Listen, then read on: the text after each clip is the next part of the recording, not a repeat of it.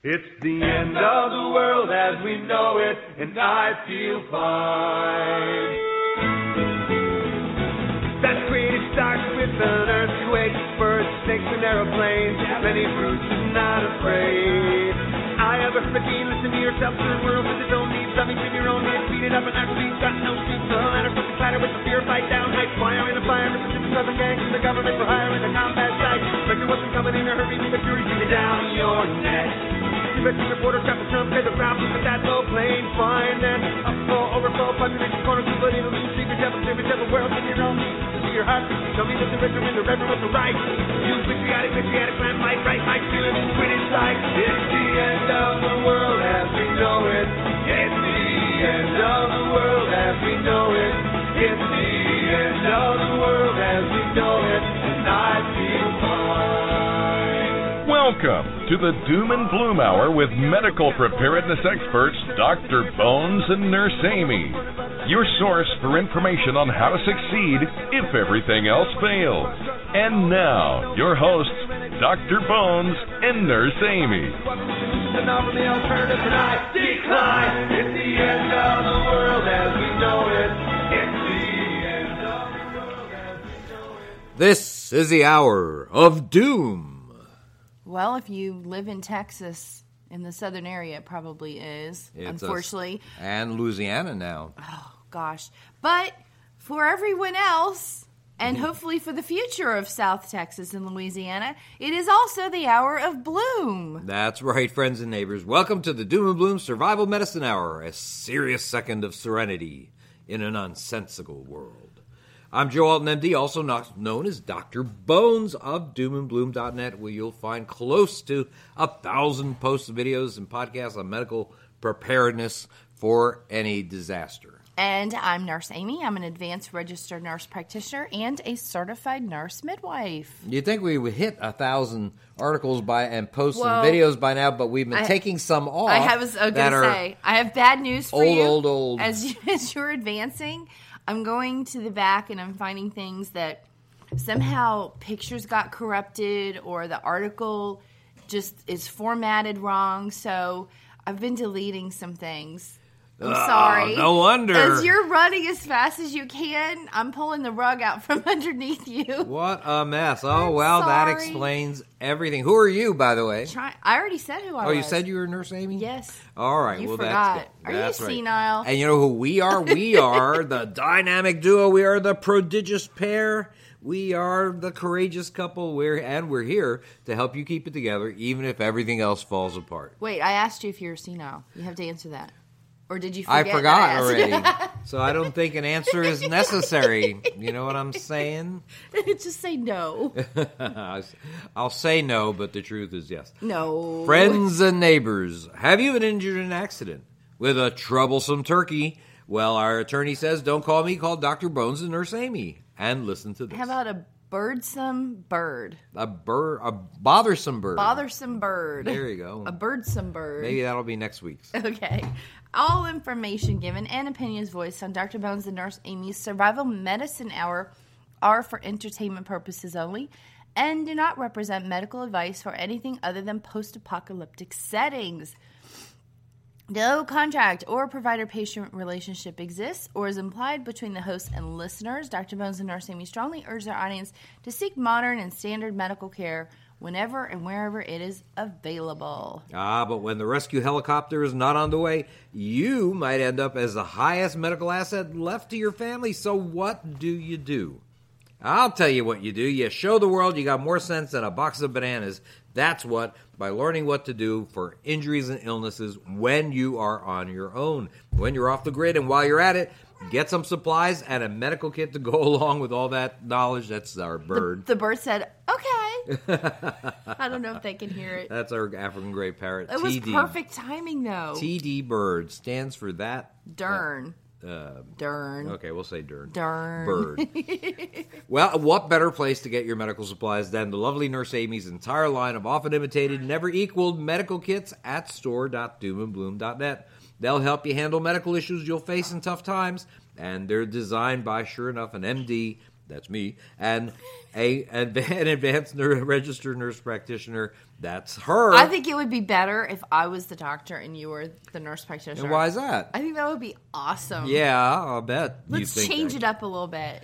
well, well, maybe we'll try I need to next- get my medical degree. You should. You should go right Is there ahead. any online Feel free. educational Uh, yeah. Like I don't feel a, like going to universities with 22 year olds.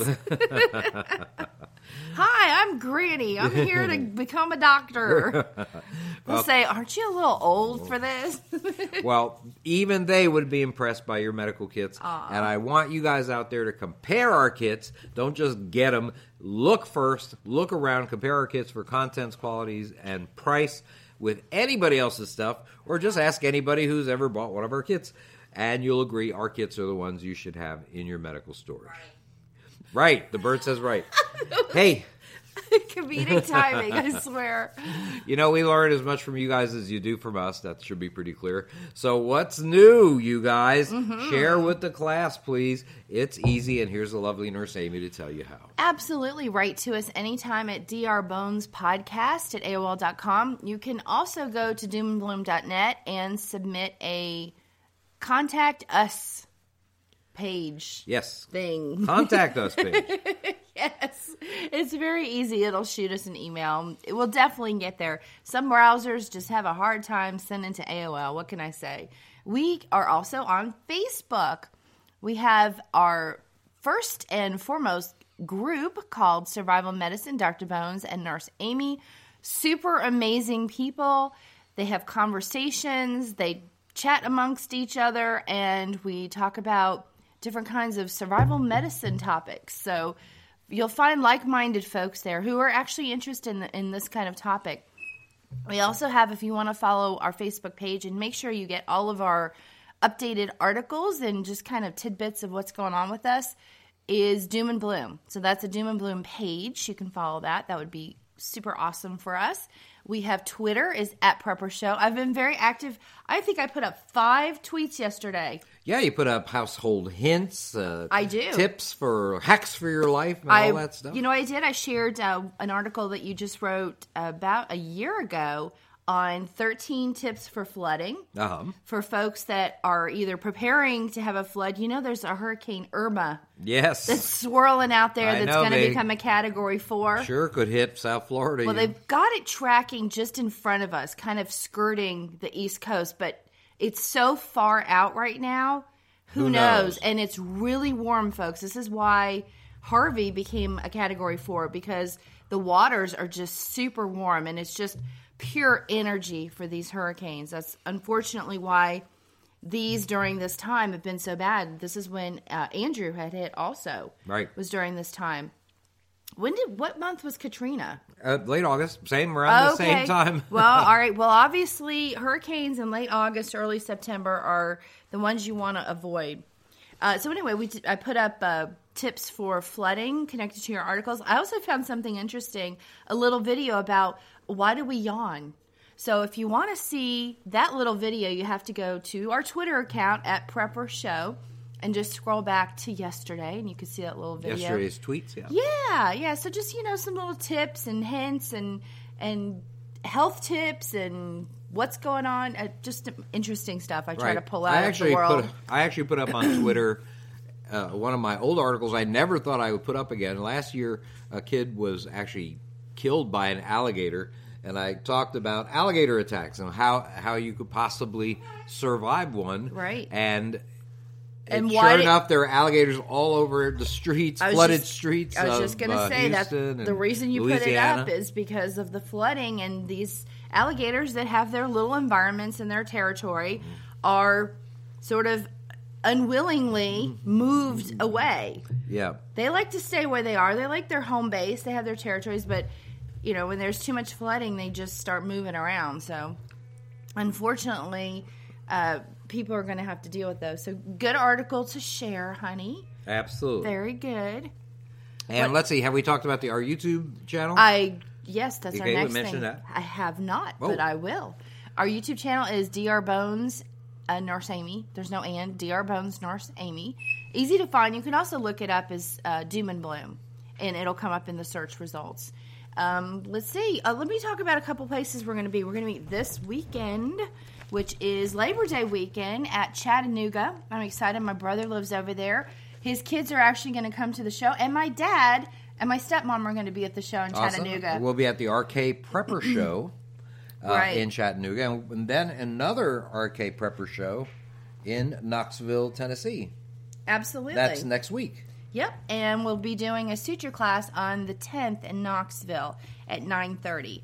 Um, the next thing will be is in Denver. We're going to fly out to Colorado. So beautiful out there. We'll be in Denver on the 22nd and the 23rd of September. That's a Friday and a Saturday. The suture class will be on Friday afternoon. I believe it's 1 to 4 o'clock p.m. on Friday. And then the next thing is we're actually going to come back up here to Gatlinburg area, which is where we are now. And October 21st, don't forget it, folks, we're going to do that rarely taught eight hour survival medicine class. You'll learn a lot. So A you can go on our classes page at doomandbloom.net, find out where we'll be and what we're teaching. A lot of hands-on stuff, and mm-hmm. You'll be able to learn. Mm-hmm. we're trying. All right, trying to make some effective medics out there. Well, Hurricane Harvey has left a wake of destruction throughout South Texas and has hung around to pour up to 50 inches of rain on the area, overflowing levees, flooding neighborhoods, and causing deaths and injuries there and now on the Louisiana coast. Of course, we want to start our show by giving support and sending prayers for the folks in Houston, Rockport, Port Arthur, Corpus Christi, Beaumont, and all the other areas that are affected. And of course, those folks that are dealing with flooding issues right now in Louisiana as well. I can't believe this thing is moving so slowly. Usually a hurricane roars through, and we know this because we live in South Florida, folks, and we have survived quite a few number, yes. hurricanes, some milder than others, including way back in 1992, around the same time, almost to the day Right. that Harvey hit, we had Hurricane Andrew. Exactly. Not, not a lot of people remember that, but that was pretty severe. The flooding wasn't nearly as bad as what's going on with Harvey. But, you know, it just it happens, it's crazy, and the fact that it's sitting in one location it is just dumping. It's pulling up water from the Gulf. It's in like this weird location where it's was sort of half on land, half on water. Right. So it would pick up from the ocean, swirl it around, and dump it on the land, and then swing back around and pick it up from the ocean and dump it on the land Sort of like a vicious loop. repeatedly. Uh, it started to hit, I think, Friday night, which was August 25th, and it's just continued for the past few days relentlessly. I think just now that it's starting to clear up and, and folks are finally starting to to see possibly very soon the light of day. Well, I think that is amazing how long it lasted, and I think that is wonderful that it's going to be stopping. But that doesn't mean that things are just going to dry up right away. I mean, there are a lot of places that have four feet of water uh, and cup, covering up entire neighborhoods, and so this is going to be a, a long time recovering from this storm. It's just a, an amazing amount of rain. I uh, apparently it is at least as far as been recorded historically the largest rainstorm that ever has hit the continental U.S. ever. 52 inches recorded in Houston. As of when we're recording this, which by the way is on Wednesday, you folks might not be listening to us until Saturday. Um, but oh, this has been really bad. Absolutely. Well, you know that we are disaster preparedness folks, and we write about storms and floods and all sorts of different things and how you can best survive them. And we want to talk a little bit about hurricane survival and flood survival. Hurricanes can certainly be dangerous, but they don't have to be life threatening for those people who are prepared. Uh, unlike tornadoes, which pop up suddenly, hurricanes are first identified when they're many miles away normally, maybe hundreds, maybe thousands of miles away in some cases, and we can watch their development and have a good idea of how bad the situation might be and how much time we have to get ready. Now, despite this, a lot of people are just not prepared to handle the dangers to life and property that can occur in these kinds of storms.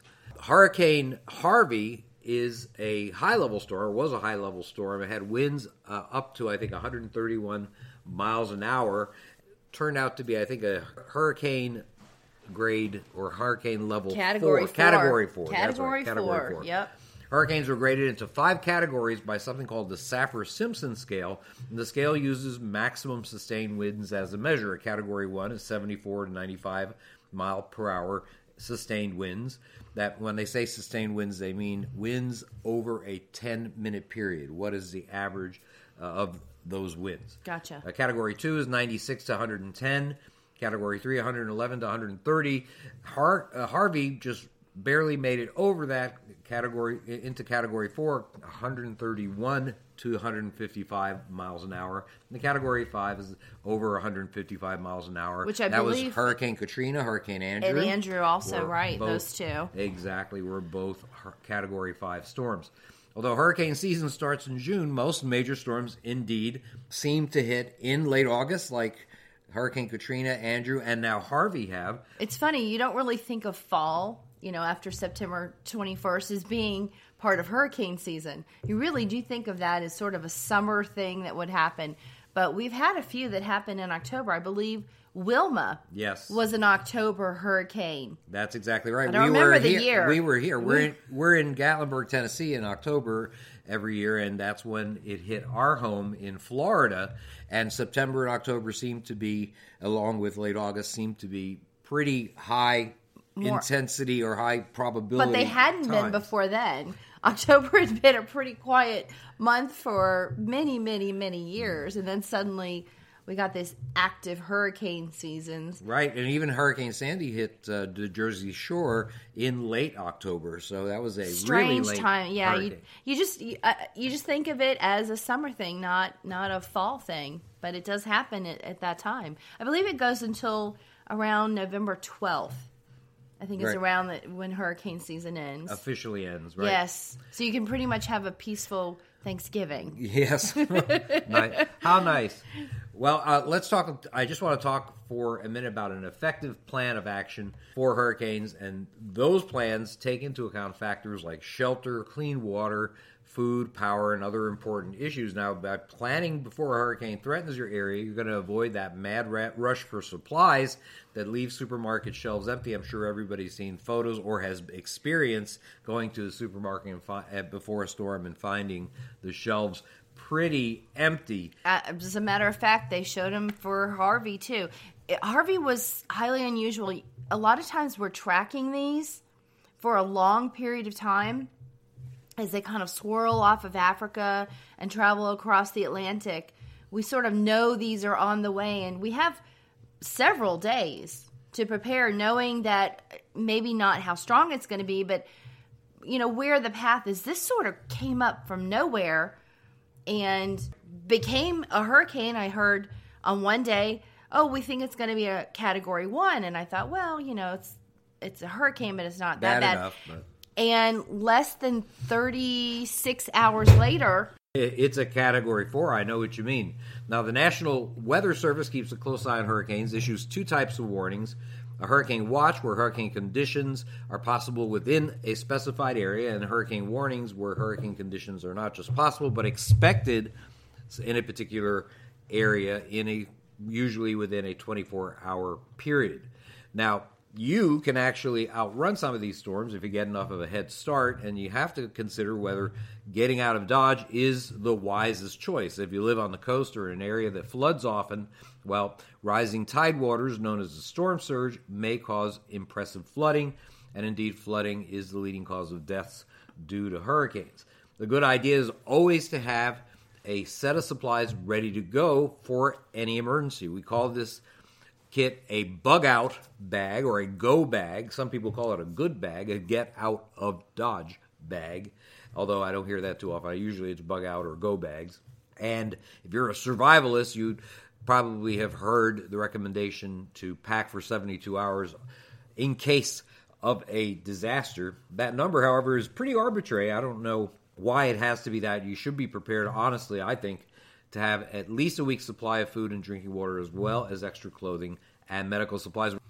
Now, it's important to have a go bag to make sure you have the supplies like food and water, Handy dandy to extra clothing, right? grab and go. Exactly. The important thing, I think, is to make that decision first to get out of Dodge. And there are going to be evacuation orders by the authorities. They're going to tell you to hit the road, and ignoring those orders is very risky business. Matter of fact, so far, 32,000 people who stayed in the area, in the South Texas area during the storm, have had to be rescued from their flooded homes by the authorities, the Cajun Navy, and a bunch of other volunteers. Oh, some really nice people. I will say that it's not all their fault because at least the mayor of Houston did not order an evacuation. So the folks had to make a decision themselves. Do I live in a low lying area that kind of tends to flood even with a little excessive rain? Well, a lot of people said that they hadn't ever, they'd lived in the area 40 years and never saw a flood. Never saw a flood. So that's definitely not their fault. And I, and I don't blame them for not making a grab and go or get out of Dodge bag and actually leaving because they said, hey, this never happens to us. Nobody predicted that there were going to be 52 inches of rain until just before it was coming. Then they started saying, oh, you know, we think this is going to stall. And I heard three feet. Uh-huh. I did hear three feet. Of rain, Just, but it was really just before it was landing, hours. Right. And at that point, you risk getting on a road, which is what happened in Katrina, and getting stuck. Who wants to get stuck on a road with a category three, which turned into a category four, barreling down upon you, and you're on a highway with thousands of other people and no one's moving? That's the last place you want to be during a, a hurricane. So a lot of people, as a result, Just didn't have a chance. right, stayed at stayed at home, and if and if you decide to weather a storm like this at home, you better have an idea of what your home's weak spots are. What amount of sustained wind can your structure withstand? And most homes are built to withstand about 90 mile an hour winds. When uh, South Florida was devastated by Hurricane Andrew back in '92. New homes in South Florida were then mandated afterwards to be able to withstand 125 mile an hour winds. Uh, Hurricane Harvey had sustained winds of over 130 mile an hour winds, and that puts into question the structural integrity of a lot of older homes in the Texas and Louisiana especially area. eh, right directly on the coastal area corpus christi Right. we still don't know the full devastation Oh, We- yeah. they can't even get in there really there's not a lot of film crews you see one or two here and there but they're just not showing us everything that's happened right now they're still in the rescue phase and they're still finding bodies and things like that. So we don't even know what a real death count is. I think it's 17 right now, but they're probably going to find other people that So ran sad. afoul of the storm. right Really terrible. just unexpected devastation So, what would be the best place in your home to serve as a safe room? Well, it should be in the part of the home that's most downwind of the direction from which the hurricane is hitting you. Now, we should be certain to plan for certain needs uh, that are special needs, maybe family members and pets may have. Uh, you have to. And by the way, you might wind up taking care of more people than you expect. So have more water, non-perishable food, maybe medical supplies than you think you'll need. Remember, you need a gallon of water per day per person, pretty much minimum. Make sure you fill your bathtubs with fresh water. Well, this is what's happening now. Our neighbors are taking in neighbors in Houston and other areas also. I keep referring back to Houston because that's what we see mostly on the news feeds is that neighbors who don't have flooded houses, maybe down the street or on the next block, are inviting neighbors that they see walking or who are are clearly in a flood to come over to their house. So these these people are Americans helping Americans. This is not, well, you're my race or you're my religion or you're from the same country that I'm from if if you're not from here. These people are just Americans helping Americans. Or Americans helping anyone, or anyone helping the other people. In fact, we can break it down to mo- more basic. They're human beings helping other human beings Absolutely. and, and without any judgment on what type of person you are. They're just inviting folks into their home. People are rescuing others who don't live in this area. We have this Cajun Navy that's come from Louisiana. Of course, they're going to have to go back soon and start helping folks over there. In Louisiana, right? Right. There's already some that have had to, you know, move and and sort of get together and organize over there because the storm is moving and there are new people that need help. So it's been an incredible effort. And it's not just been people relying on the government. They've been putting out help signals from Twitter and from Facebook. There, there are monitored groups that have rescue folks that are looking for people putting out these signals so they can respond back and say, hey, I'm going to come get you. Right. And a lot of podcasters in the area are also putting out uh, and organizing uh, help Yes. and relief efforts. Uh, I know that Andy Valdez of uh, legaldefense.com is, uh, and the Price of Business podcast, he's got people together to help people, help victims in the area. I believe his Uh, name is Doc Green. Doc Green Doc has a Green podcast radio also show, right? In in and these are Texas folks that indeed are helping others and and just coordinating coordinating relief efforts. I think Absolutely. is, a wonderful thing. I just wanted to say a couple of things. If you are are going to hit the road, or even if you're not, and you can make sure that your car is going to be above the level of of the floodwaters, then you should have one of those phone chargers that are car phone chargers, one to plug into the Absolutely, because your car area. battery might be the only thing that you have to uh, charge your phone Uh, when electricity goes down. Now, a lot of people have any other source of energy, and generators, if they're flooded, certainly aren't going to work.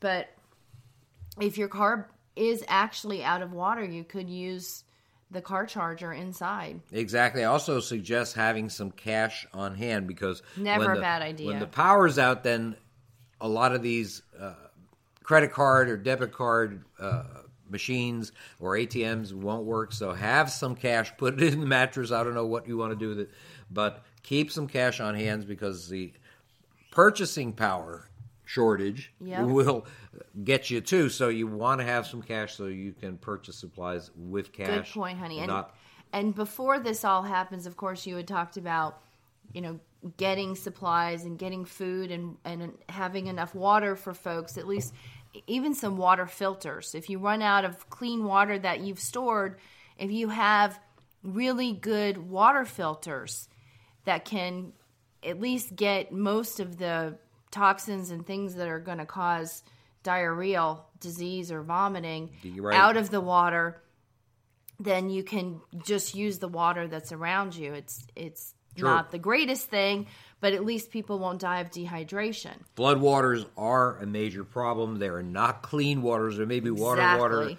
Everywhere, but the truth of the matter is, is that it's not water that you can safely drink without sterilizing it. If you don't have uh, a filter that sterilizes it, like the Life Straw or the Mini Sawyer filter, well it, it, those filters don't sterilize but they do purify they purify purify water. Make it make it eligible for drinking. water. absolutely Uh, absolutely some a household bleach may also help. Uh, you can steril- uh, you can uh, disinfect questionable water with about 12 to 16 drops per gallon of household bleach, although you have to wait 30 minutes before drinking.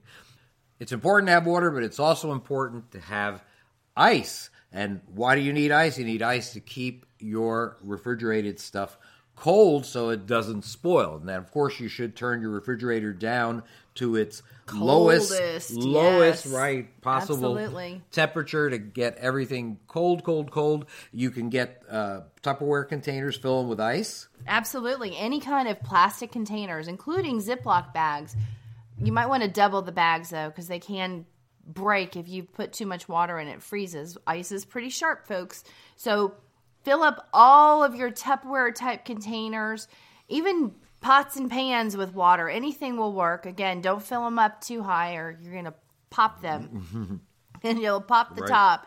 But if you put lots of those, fill up every nook and cranny in your freezer, after those freeze they're going to really help to keep your food super cold for a, a much longer possibility. And then when your electricity does go out, you can quickly open the re- freezer and move some of those frozen containers into the refrigerator to continue and maintain a, a cold in the refrigerator, a better temperature. Absolutely. Before there were refrigerators, what did they have? They had Blocks ice box, ice. ice boxes. Right. They used to call it the ice box. That's right. And so blocks of make your own blocks of ice, and that'll keep your food uh, safe to eat for a longer period of time.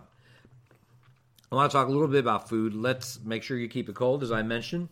Absolutely. You want to wrap food items in aluminum foil if you have it, and eliminate air pockets Cram the foil packs together as closely as possible, and that will keep cold temperatures in Makes as sense. well. Uh, if you have meats that are not cooked before the hurricane gets close, uh, what you need to do is to cook them. Have a barbecue. Right. but don't eat it. Just Right. cook it. and, then store it. put it in the fridge. right. If there are perishable items that you have, eat those first, and then eat the canned foods later. And of course, don't spend a lot of time with the refrigerator door open deciding what to eat. Always keep your refrigerator door closed. Exactly. You should know exactly what you want to pull out, hopefully where it's located, and get it out quickly. Only if you have absolutely have to have that item. Exactly. Now, your shelter, that's the next important thing, of course. You have to decide on a room, a, a safe room. You choose a room in the interior of the home, and preferably one that does not have windows. That, or if you pick one with windows, those windows should have shutters. Uh, but a lot of people don't have hurricane shutters. So that's something. If not, then a room that's in the direct center of the house, like a closet, a big. If you have a walk-in closet, that might be a good choice. Uh, if you have shutters, make sure you put them up. It sometimes it's a pain in the neck to Oh, do yeah. that. We have shutters that are very heavy, and it is a real decision, tough decision for us to put them up. But when we put them up, it is, I tell you, a day-long job and. Uh, I wish we had those automatic Oh, yeah. ones that you push a button and the shutters go up and down, but, but we don't happen to have that. Uh, you should put them up at least 24 hours before the hurricane's landfall because it, it's just not fun to put them up when there's gale force winds. No, I've done that. Not gale force, but pretty strong winds. pouring rain. because they just right, we've done that. occasionally it's pointed in one direction and then that hurricane moves and suddenly it's barreling down to your area. So there are times when you've got to be putting shutters up when it's a little breezy out. There you go. Uh, you want to uh, move your furniture and your plants inside. If you can't move patio furniture or your potted plants inside, then what you need to do is chain them together, put them all together into one just big bunch at, against an outer wall that's downwind from the direction of the storm. If you have trees that have a big giant crown, try to prune them in such a fashion so that some of the wind can get through it. Otherwise, those are the types of trees that are downed in the storm. Well, what'll happen is they form an umbrella type effect with, Right. if they have too many branches. So what you want to do is you want to trim them so the the air goes through them instead of being caught. Yes, so that makes a lot of sense. We don't have a lot of trouble. Well, we don't have. We do have some trees like that in South Florida, but palm trees and things like that seem to let the wind through very It does, well. and they they bend a yeah, little bit. Yeah, they have a sort of spongy trunk. A little bit of a rubbery effect when it comes to the winds.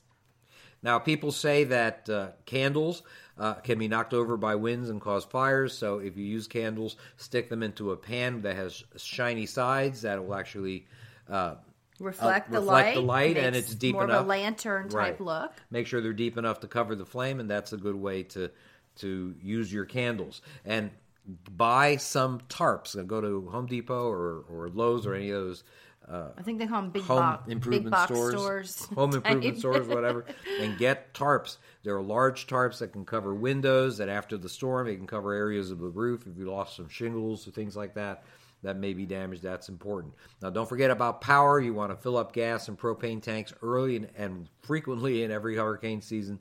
Make sure that you know how to shut off the electricity, gas, and water if you need to. Yes. And maybe get a generator. You should consider getting a generator if you can afford it and some extra gas cans. The thing is, though, gas grills, generators, things like that should never be used indoors. The fumes Never can ever, overcome you. Ever. Exactly. Now, there are other important considerations, and they include, well, the kids, right?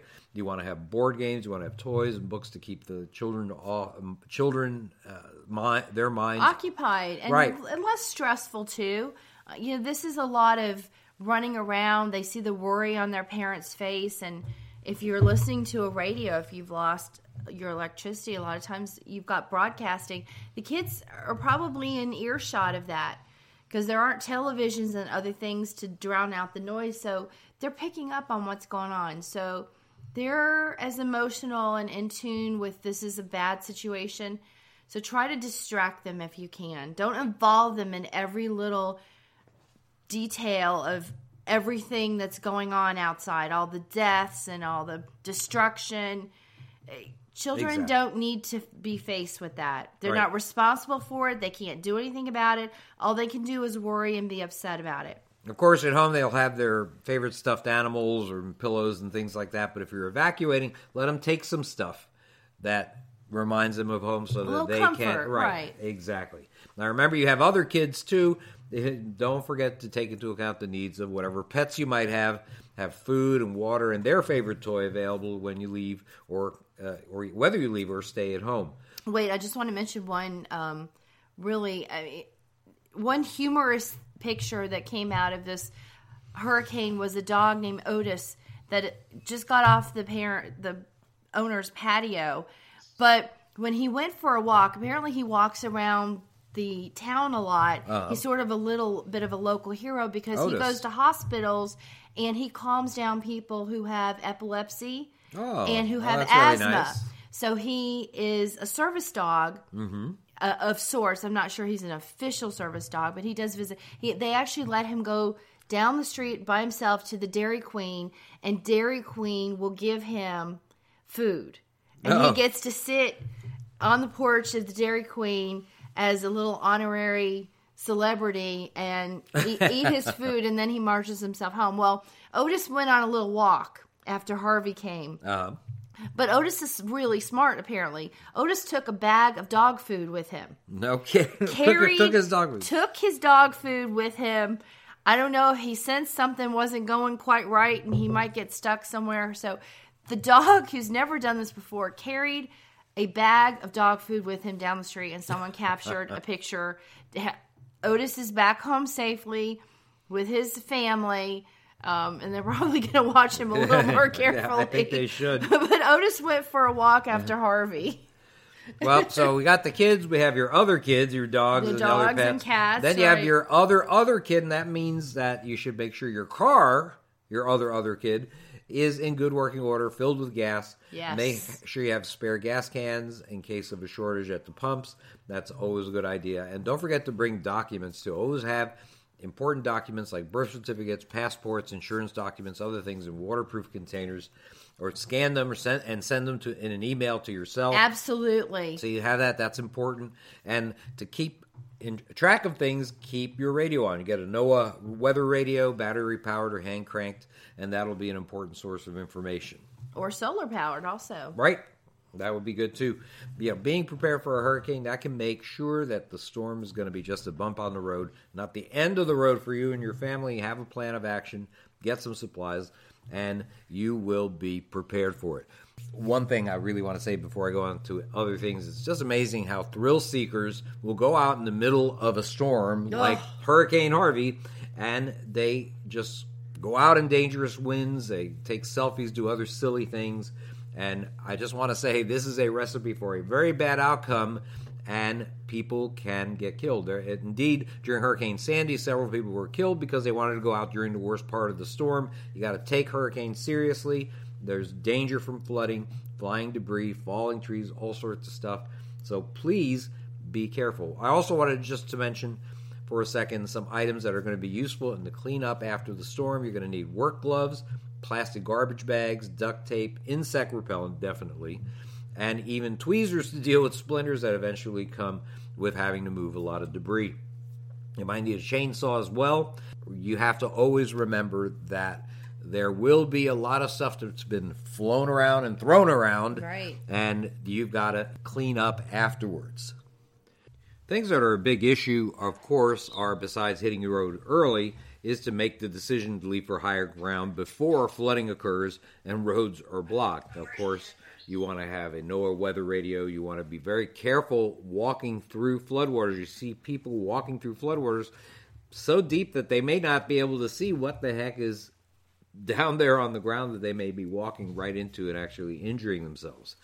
Now, drowning is the most common cause of death during a flood, especially a flash flood, but rapidly moving water can knock you off your feet, even if the water is less than a foot deep. And if you're looking at the TV, bird, be quiet. If you're looking at the TV, you're seeing a lot of deep water that people are having to trudge through, and you could drown if you were getting knocked down in water just a foot deep. So it can be pretty crazy. Even calm floodwaters are often murky and they hide debris that cause injuries when you walk through them.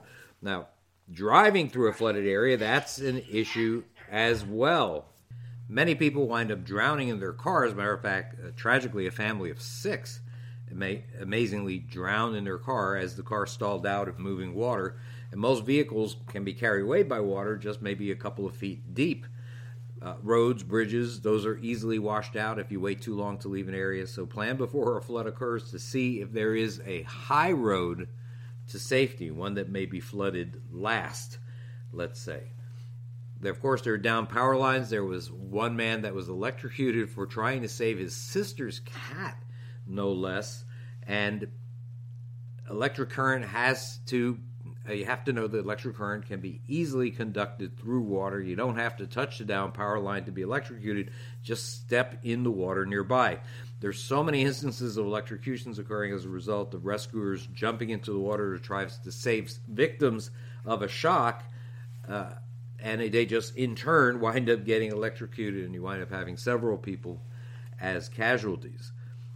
Remember that the water is bad. I think I mentioned that already. That uh, flood water is not clean water. You have to be able to sterilize a gallon of water uh, with, let's say, 12 to 16 drops of household bleach. I mentioned that already. And you have to know that flood waters may not recede very quickly. I don't think that that's going to be the case in Houston, for example, or Port Arthur and a couple of these other places. And so you have to realize that you need to have non perishable food, bottled water, heat and light sources, batteries, tools, extra clothing, medical kit, uh, a cell phone, no radio among your supplies. If you're a prepper, you are already prepared with a lot of this stuff. So I may be preaching to the choir there.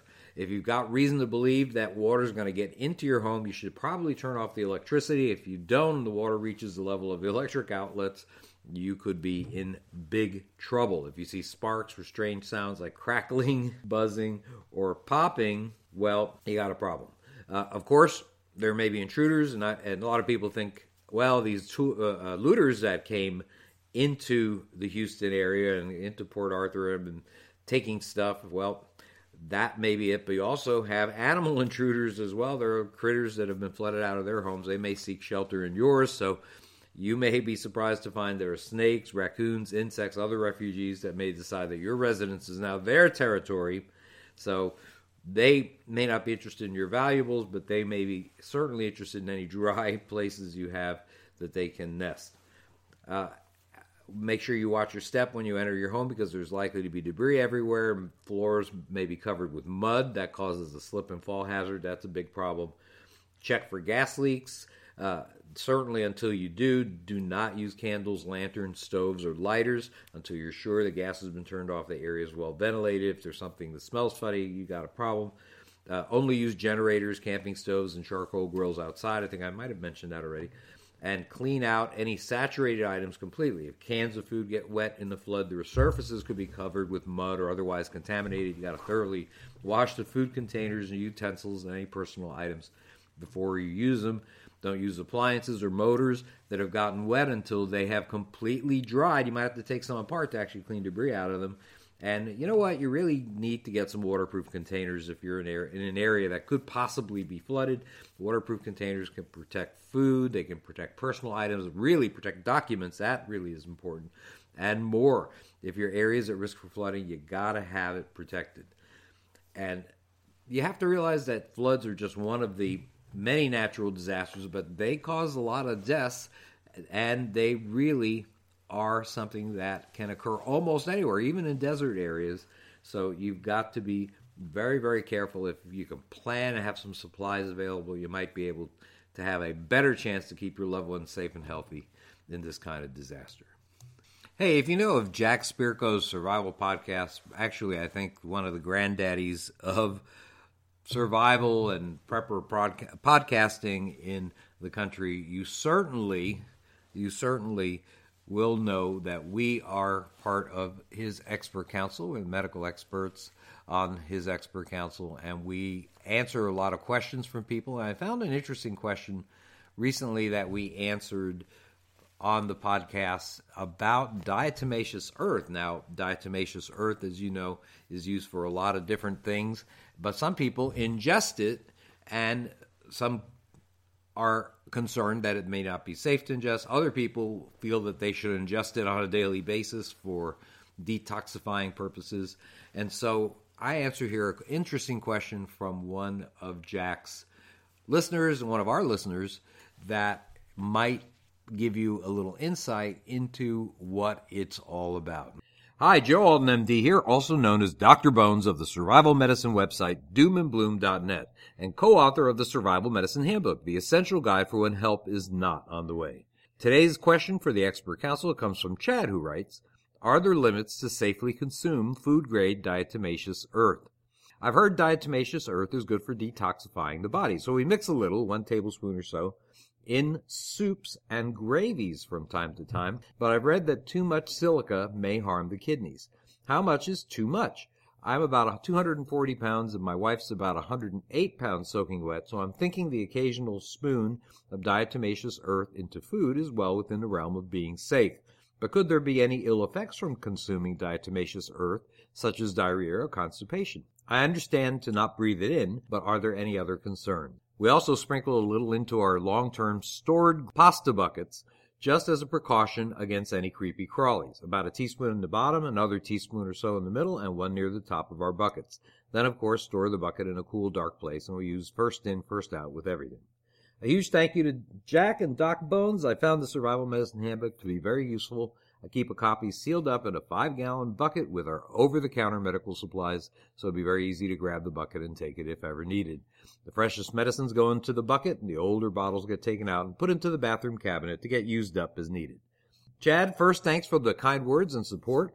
Diatomaceous earth is composed of the defossilized remains of phytoplankton, a type of hard-shelled algae. Food grade diatomaceous earth is 0.5% crystalline silica, as opposed to 1 to 3% silica, which is used in swimming pool filters and as a filler in paints, plastics, and cements, among other things. The industrial grade version is not for human ingestion. Both the food grade and industrial grade diatomaceous earth are not good to inhale, as you mentioned. Food grade diatomaceous earth is added to stores of grains to eliminate bugs that might eat or contaminate them, so you're using that correctly. Uh, they also use it for parasite control in livestock as a dewormer, and it's generally considered as safe for ingestion by the FDA. Now, many people believe that food grade diatomaceous earth has various health benefits, and some recommend the regular ingestion of food grade diatomaceous earth as good for whatever ails you. Well, the truth is that any substance that is claimed to be a cure all probably isn't, but that doesn't mean it's necessarily harmful either. Diatomaceous earth might have untoward effects in some, however, such as constipation and bloating. But the way you're taking it, Chad, is probably just fine, except for one thing. Instead of mixing it with food, you should take diatomaceous earth at least an hour away from meals or taking any medications. The reason for this is that diatomaceous earth absorbs nutrients from the food in your stomach and may lessen the effects of medicine you're on. It's best to drink it with water or some flavored drink if you hate the chalky taste. This is Joe Alton, MD, that old Dr. Bones, wishing you the best of health and good times or bad. Thanks for listening. Hey, if you are in the Niagara Falls area, area of Ontario, Lake Erie, that neck of the woods, if you notice that the fish you catch in the lake are looking a little more perky, well, guess what? It apparently might be due to concentrations of human antidepressants that they are finding in fish brains over there.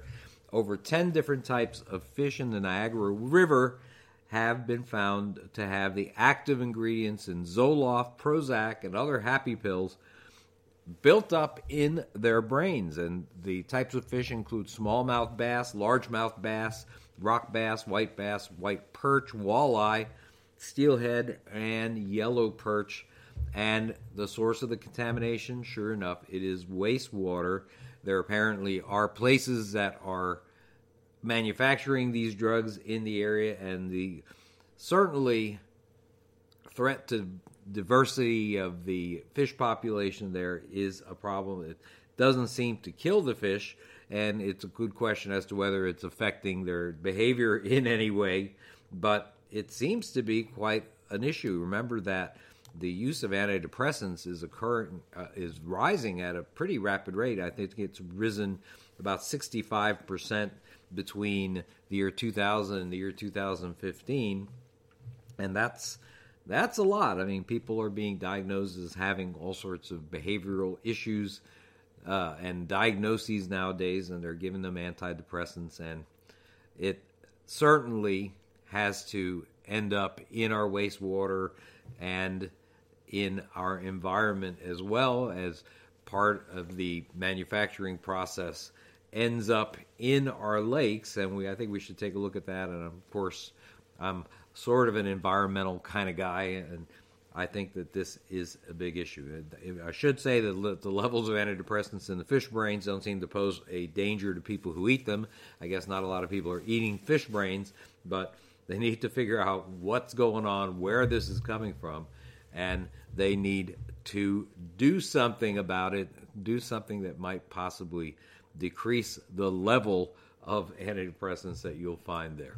I just wanted to thank everybody for listening to this week's Survival Medicine Hour. We are on the road and we'll be in the next few weeks. We are currently in the great state of Tennessee. We'll be in Chattanooga speaking at the RK Prepper Show, then at the next RK Prepper Show just the next week in Knoxville, Tennessee, and then traveling out west to Denver, Colorado to the Self Reliance Expo. We are very, very excited about heading out west as well and seeing our seeing our friends. We don't get to hang out.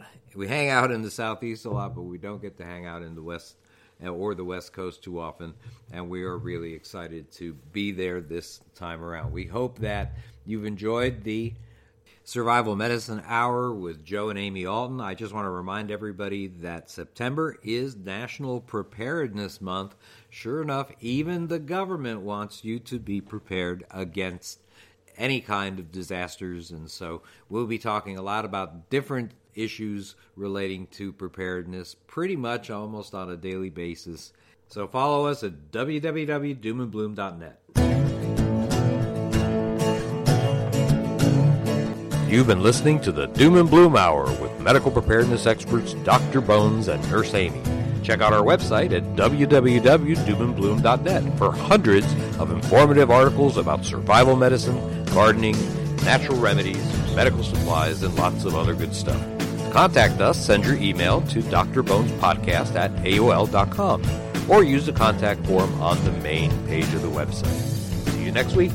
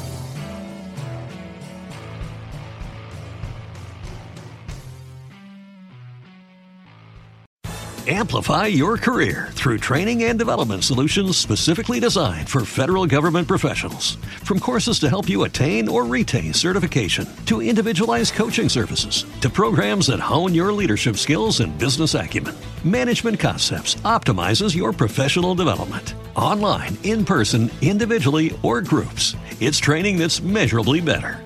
Learn more at managementconcepts.com. That's managementconcepts.com. With lucky landslots, you can get lucky just about anywhere. Dearly beloved, we are gathered here today to. Has anyone seen the bride and groom? Sorry, sorry, we're here. We were getting lucky in the limo and we lost track of time. No, Lucky Land Casino, with cash prizes that add up quicker than a guest registry. In that case, I pronounce you lucky. Play for free at LuckyLandSlots.com. Daily bonuses are waiting. No purchase necessary. Void where prohibited by law. 18 plus. Terms and conditions apply. See website for details.